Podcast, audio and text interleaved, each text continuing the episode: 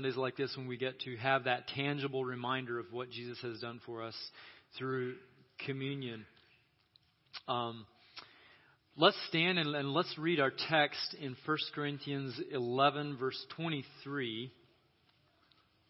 This was Paul writing to the Corinthians, reminding them of stuff they already knew, um, but had lost sight of the centrality of, of uh, God's purpose in all of this.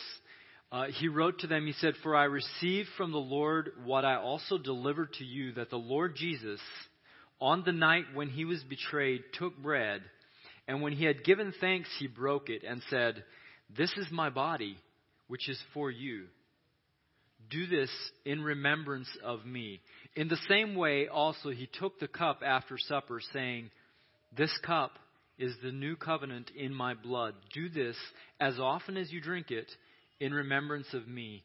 For as often as you drink, eat this bread and drink this cup, you proclaim the Lord's death until he comes. God, I just ask that you would make your word alive to our hearts today. Help us to remember what Jesus did for us, not just in our minds, but with our life. That we would heart and soul commit to being participants in the death, the suffering, the resurrection, and the glory of Jesus.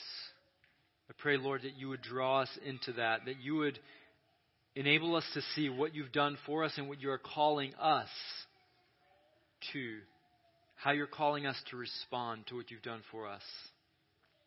In Jesus' name, amen. You can be seated. so, so Paul is writing a reminder of what the Lord's Supper is about, what this commemoration of the death of Jesus, the suffering of Jesus is about.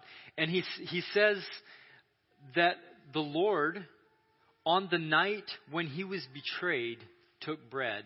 And this is a significant phrase because it was on the very night that, that Jesus was going to be de- betrayed that he took this bread into his hand.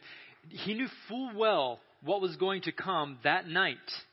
He knew that his disciples, his closest friends, were going to abandon him at best, and at worst, they were going to betray him to enemies who wanted to kill him. He knew he was going to suffer unspeakable horrors physically as he was falsely accused and beaten, beaten to a place beyond recognition where he wouldn't even look human anymore, and that he was going to shoulder the weight of the sins of the entire world that night.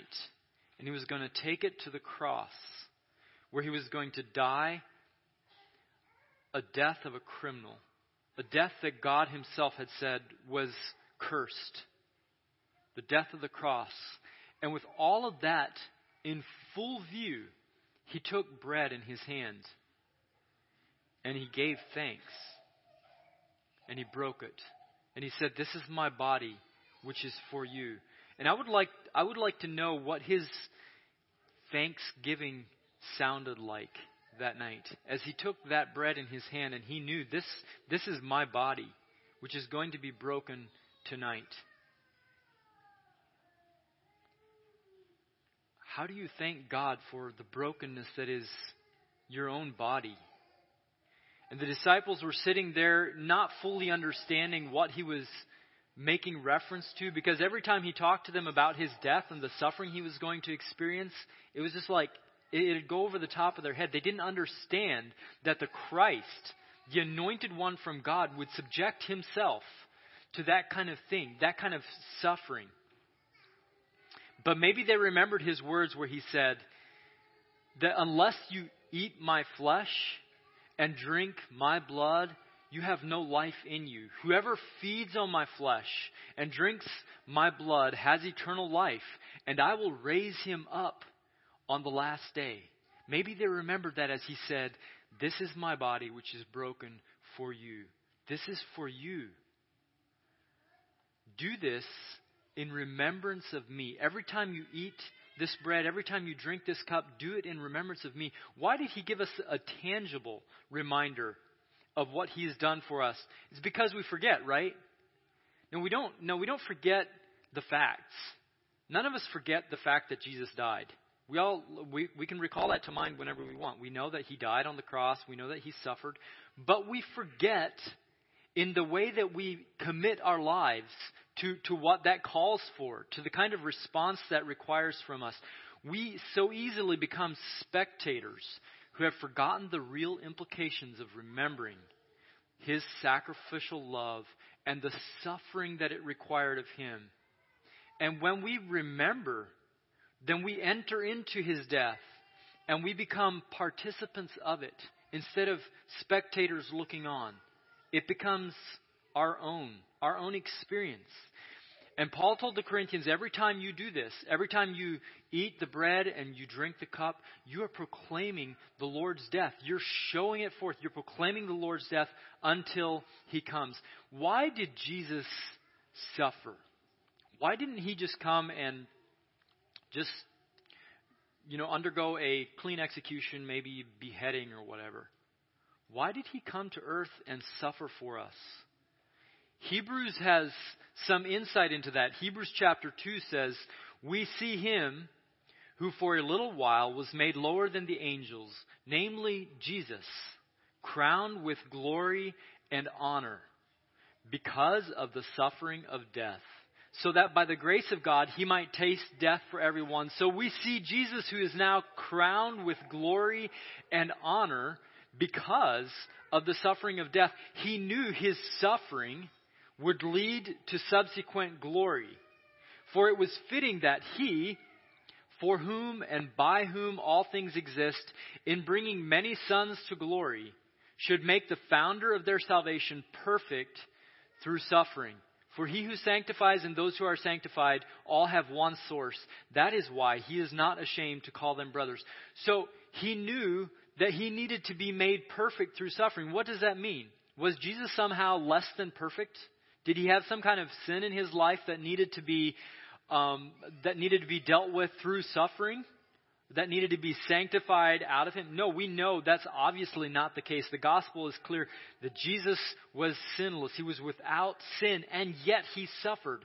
Yet it was God's will to subject him to suffering so that the founder of our salvation would be made perfect through that suffering. Look at it more as God knew that Jesus was going to be the, the sacrifice that would establish our salvation. And He knew that for that sacrifice to be the perfect kind of sacrifice, that Jesus would need to be subjected to suffering. That's why Isaiah 53 says, after a, a, a, gory description of what Jesus was going to go through, being beaten, being so, so uh, um, beaten that he was beyond human recognition, it says, Yet it was the will of God to crush him. Because he knew that that was the perfect kind of sacrifice that we needed to establish the salvation that he's calling us into. Should we expect anything less for ourselves? Should we expect to be able to just stand off to the side as spectators?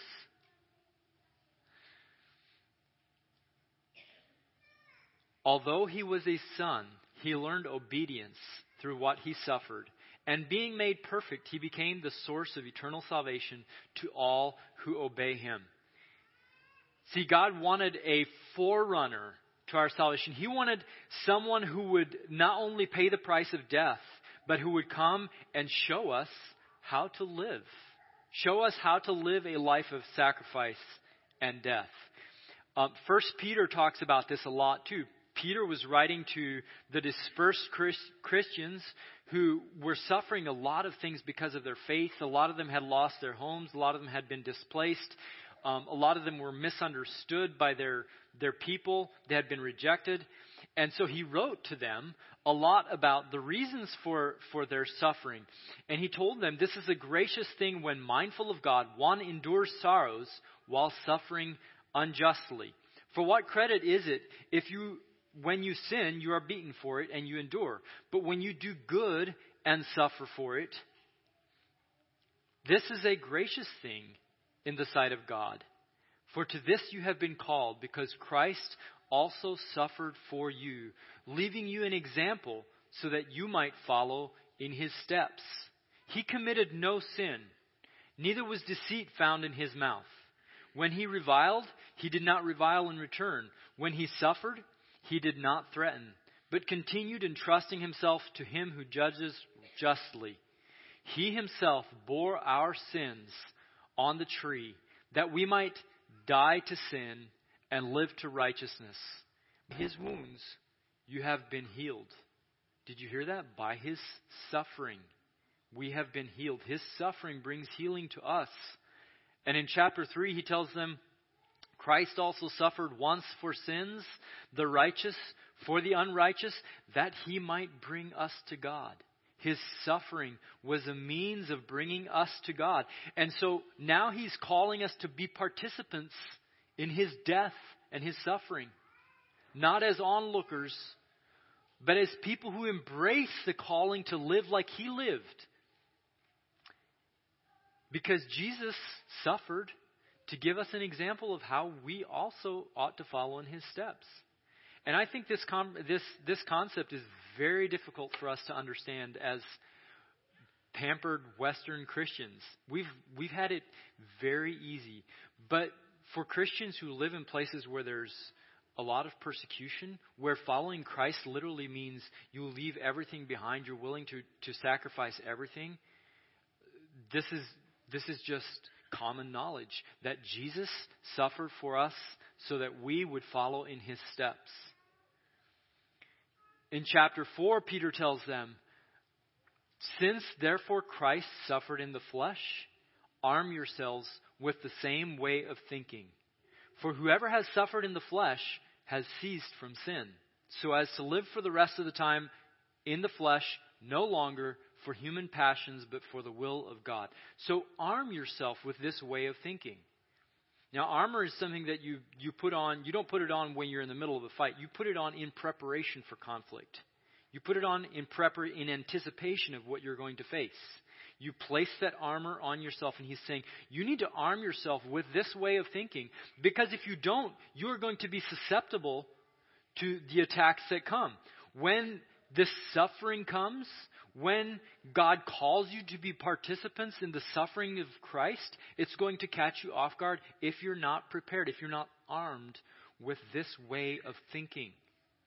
Because whoever has suffered in the flesh has ceased from sin. This doesn't mean that if you suffer something physical that, that now you can no longer ever sin, but it does mean that if you have the kind of commitment that leads you to follow Christ through suffering, that's the kind of commitment that makes a clean break with sin. Because he says, the, t- the time past is sufficient. We spent enough time out there in our previous life sinning. We don't need to live in that anymore. We're going to make a clean break with that. And we're going to say, Jesus, I'm willing to follow you, even if that means following you through physical suffering the way that you suffered. And I want to be clear I'm not talking about a kind of suffering that somehow makes atonement for our sin. That would be absurd. And the gospel is clear that the suffering and death of Jesus was sufficient to pay for our sin. And yet, Jesus calls us to follow him in the way that he suffered, to live that same kind of life of self denial, death to ourselves, and following Him through suffering. When we commit to follow Him in His suffering, we have made a break from sin. Further down in chapter 4, uh, Peter says, Do not be surprised at the fiery trial when it comes upon you to test you, as though something strange were happening to you. But rejoice insofar as you share Christ's sufferings, that you may also rejoice and be glad when the glory is revealed. Why did he say, don't be surprised when trials come? Because we are surprised. When we face something that's difficult, when God calls us to walk through suffering, we're almost always surprised by it. And we're like, wow, this is so uh, unfair, and why is this happening to me? And we begin to question. But he's saying, prepare your minds, prepare your, yourself with this way of thinking, don't be surprised when fiery trials come your way because this is what God has called you to. And rejoice insofar as, and that word there means to the degree that you share Christ's sufferings, you may also rejoice and be glad when his glory is revealed. Now, it seems to me that the apostles, the disciples of Jesus, before Jesus left, they did not have a very clear understanding of, of the call of Christ to suffer with him. But after he left, it's almost shocking the degree to which they understood and embraced that calling to suffer, that calling to, to participate in Christ's death, not just through mental assent, but in the way they lived. And I, and I want to look at just a couple of ways that we see this.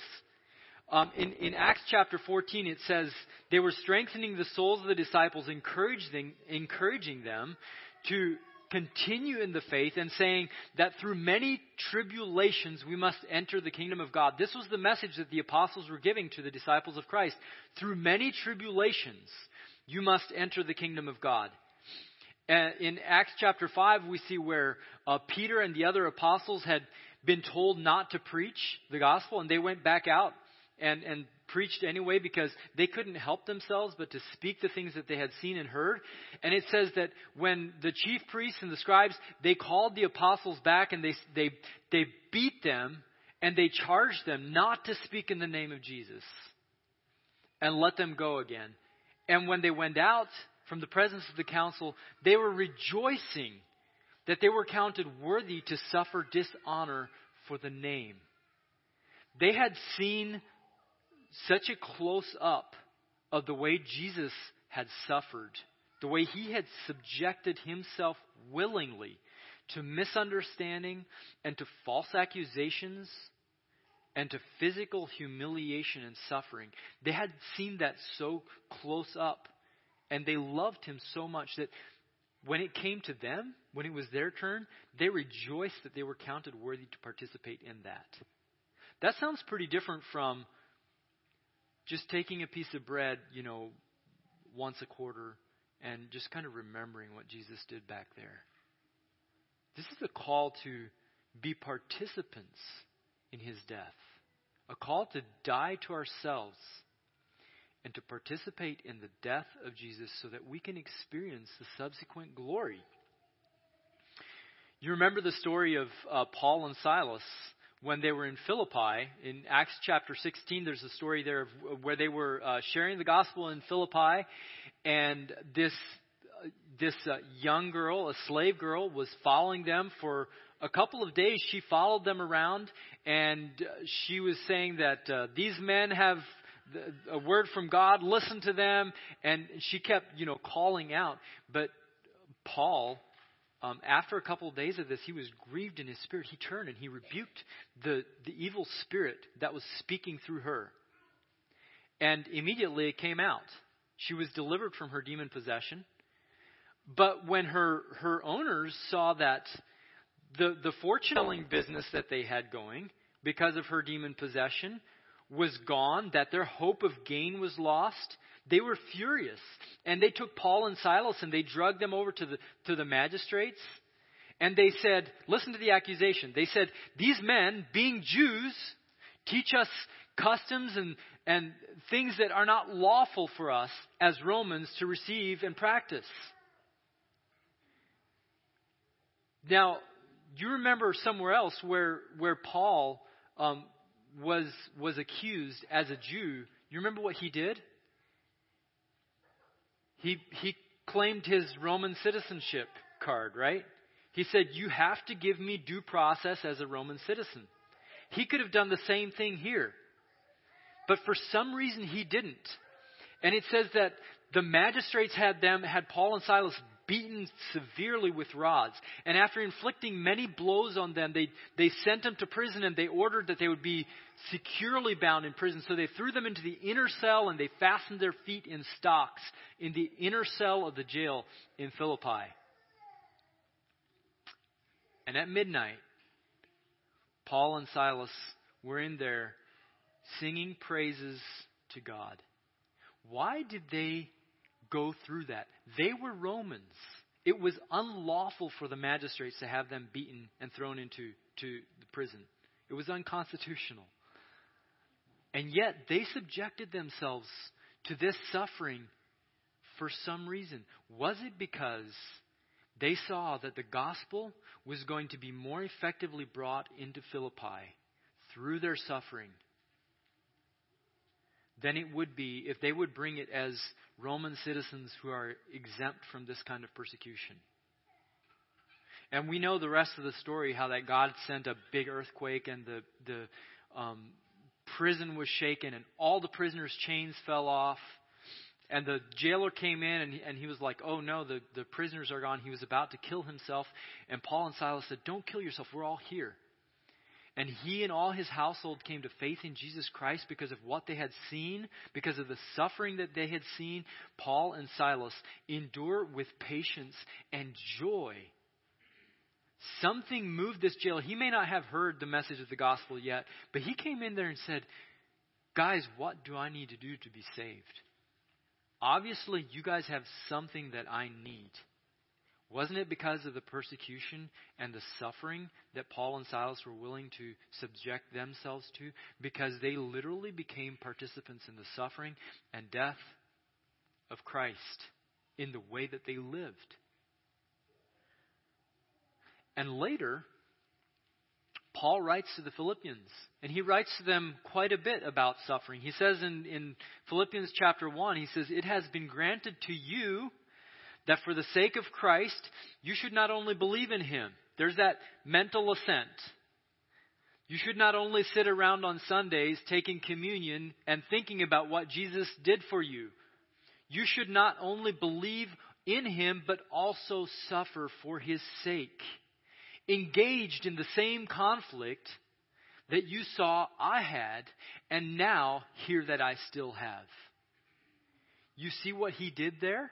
He could point back to what they had seen him go through and say, This is what you're called to in Christ. It's not only a mental assent, it's not just believing here, but it's living steadfast through the tribulation that you saw in me and that you're experiencing now.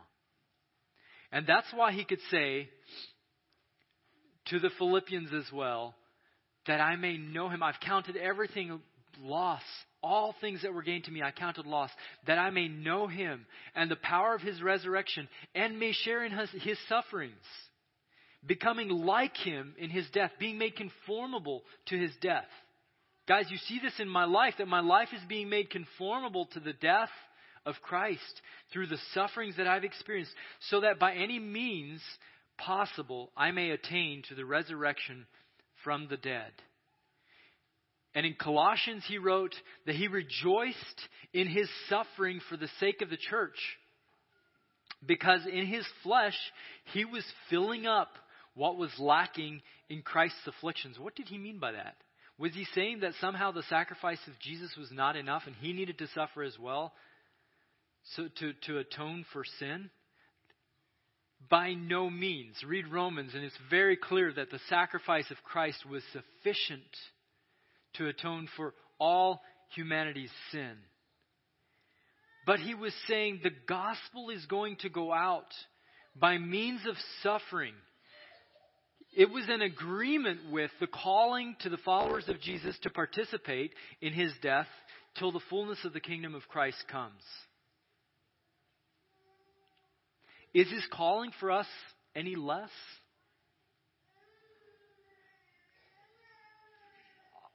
Sometimes, sometimes I think that we've experienced so little of what it means to really enter into the death of Jesus that when the time comes when we're confronted with, with the choice to deny him or to suffer, that we won't be prepared for, that we'll be caught off guard. And God is saying, arm yourselves with this way of thinking. That the way Jesus established salvation through suffering and through death, He's calling us to follow Him in those same steps. Worship team, if you guys just want to come up here and maybe sing highly exalted while, uh, while the rest of us come up. Richard Wurmbrand said this if you remember, he spent a lot of, of years in prison um, suffering for his faith. And he said, I have accepted this proposal Christians are meant to have the same vocation as their king, that of cross bearers. It is this conscience of a high calling and of partnership with Jesus which brings gladness in tribulation, which ma- makes Christians enter prisons for their faith with the joy of a bridegroom entering the bridal room. I can't even I can hardly even wrap my mind around that. That he's saying this calling to participate in the sufferings of Christ and the subsequent glory that we'll experience, that's what makes Christians enter prison for their faith with the same joy that a bridegroom has when he enters the bridal room, when he's presented with his bride. Because we look to what Jesus is bringing to us, the reward of his suffering that we will participate in if we participate in his suffering and death. And in Revelation 5, we see where the, the saints and the angels are lifting up Jesus and they're saying, Worthy is the Lamb who was slain. The glory that Jesus receives throughout eternity can be traced back to an actual event, to the suffering that he went through on earth. An event of the greatest injustice in history, where the perfect Son of God, the one who created everything, subjected himself to suffering and death because of his love for us, of God emptying himself of all his glory and taking the form of a servant. He humbled himself and became obedient to death, even the death of the cross. And the result of that suffering is immeasurable glory and honor.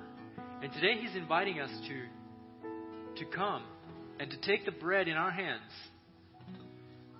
And as we break it, we acknowledge that this is his body, but we're not just giving mental assent to what he did back there. We're saying, God, I'm willing to enter into this covenant of death. Death to myself. Death to my own desires. Because I see the glory that is coming. And if we lose sight of the glory that is coming as a result of that death, we won't be willing to take the bread in our hands. We won't be willing to say, God, I'm entering into this covenant of death with you. But when we see the glory and when we see Jesus, the way that he suffered for us, we can do it gladly. As participants in a covenant of death that leads to eternal glory. And Paul said that that exceeding weight of glory that's being worked out through the sufferings in this life. It's not even worthy to be compared. It's, there's no comparison between the glory that is coming and, and the suffering, these light afflictions that we, we experience now. So let's just come, come forward here, and we're going to take the bread, and we're going to drink from the cup of the blood of Jesus as we remember what he has done for us.